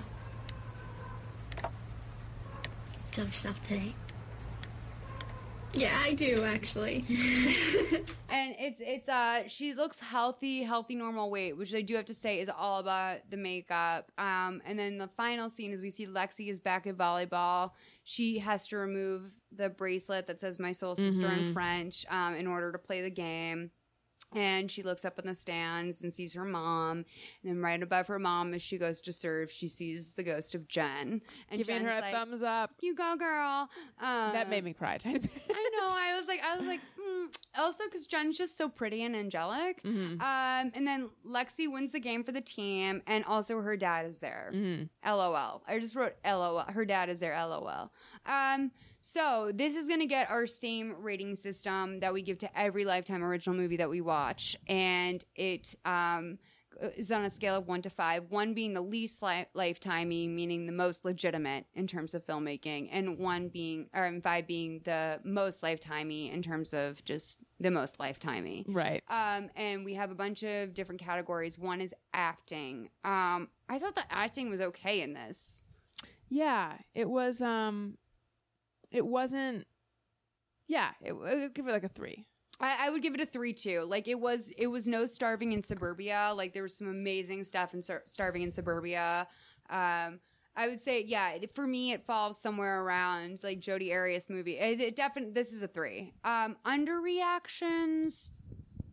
Underreactions meaning something insane was said and the person didn't give enough of a reaction, which is very common in the lifetime world. I'm I gonna give this a one. Yeah, just there wasn't a lot of reaction to the rape line, but whereas like the army thing, they got the you goofballs. I would give it a one as well. You know, I'm gonna give it a two just because Okay. now that you say it, that army line was it was weird, and also the um, when Jen said to um, Lexi, "My parents want to show me off tonight." Oh, And yeah. Jen held up a fake camera and goes, "Cheese!" like it was like, what? Right.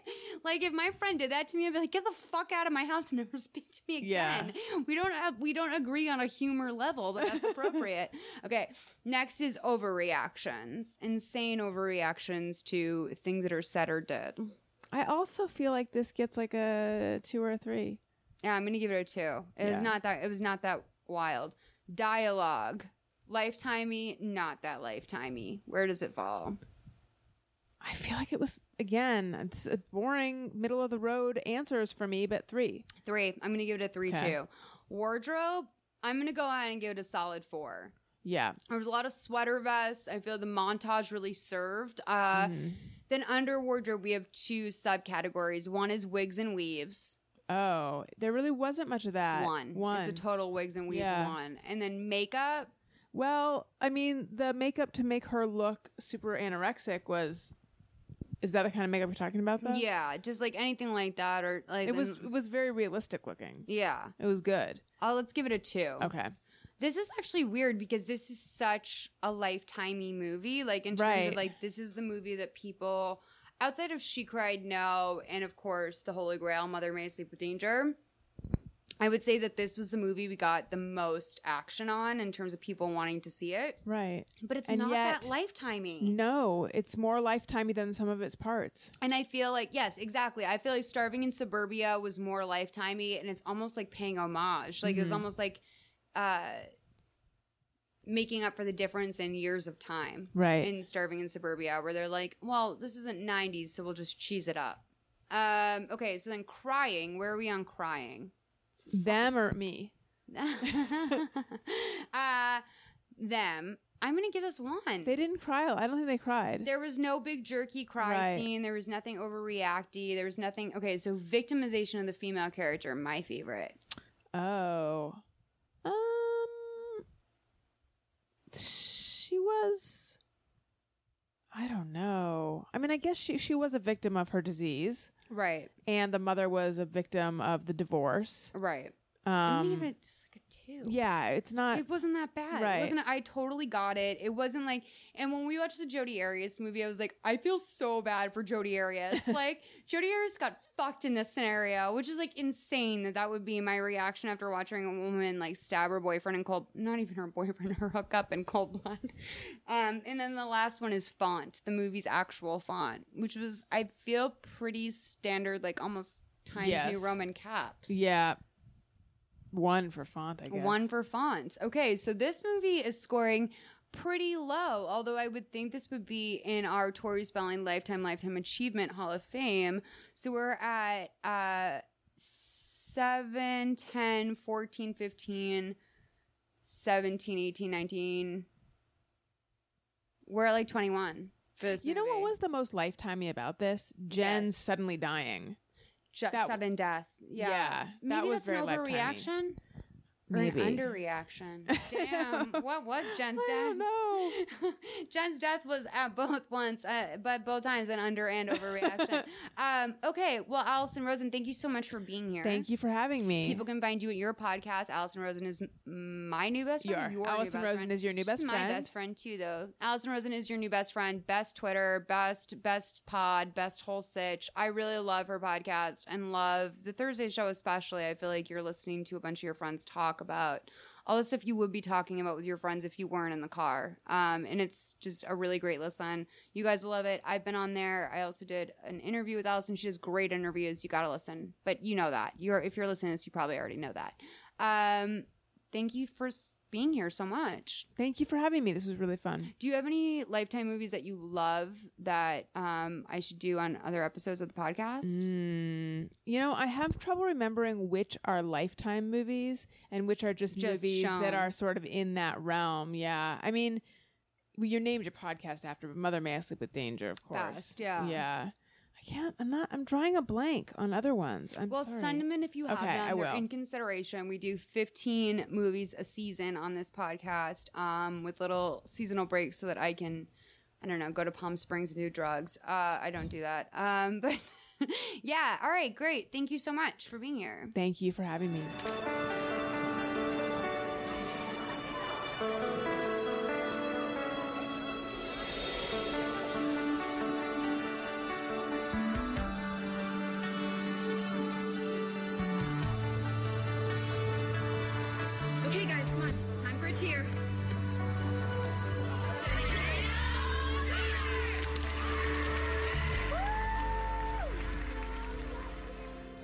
For listening to Mother May I Sleep With podcast.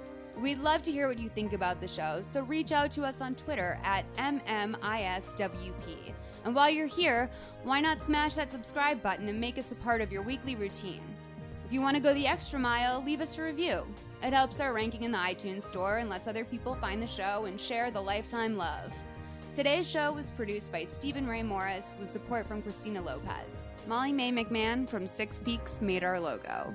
You can find today's guest, Alison Rosen, on Twitter or on her podcast, Alison Rosen is Your New Best Friend. I'm your host, Molly McAleer, and you can find me across social media as Malls or on Snapchat, Malls Official. Until next week.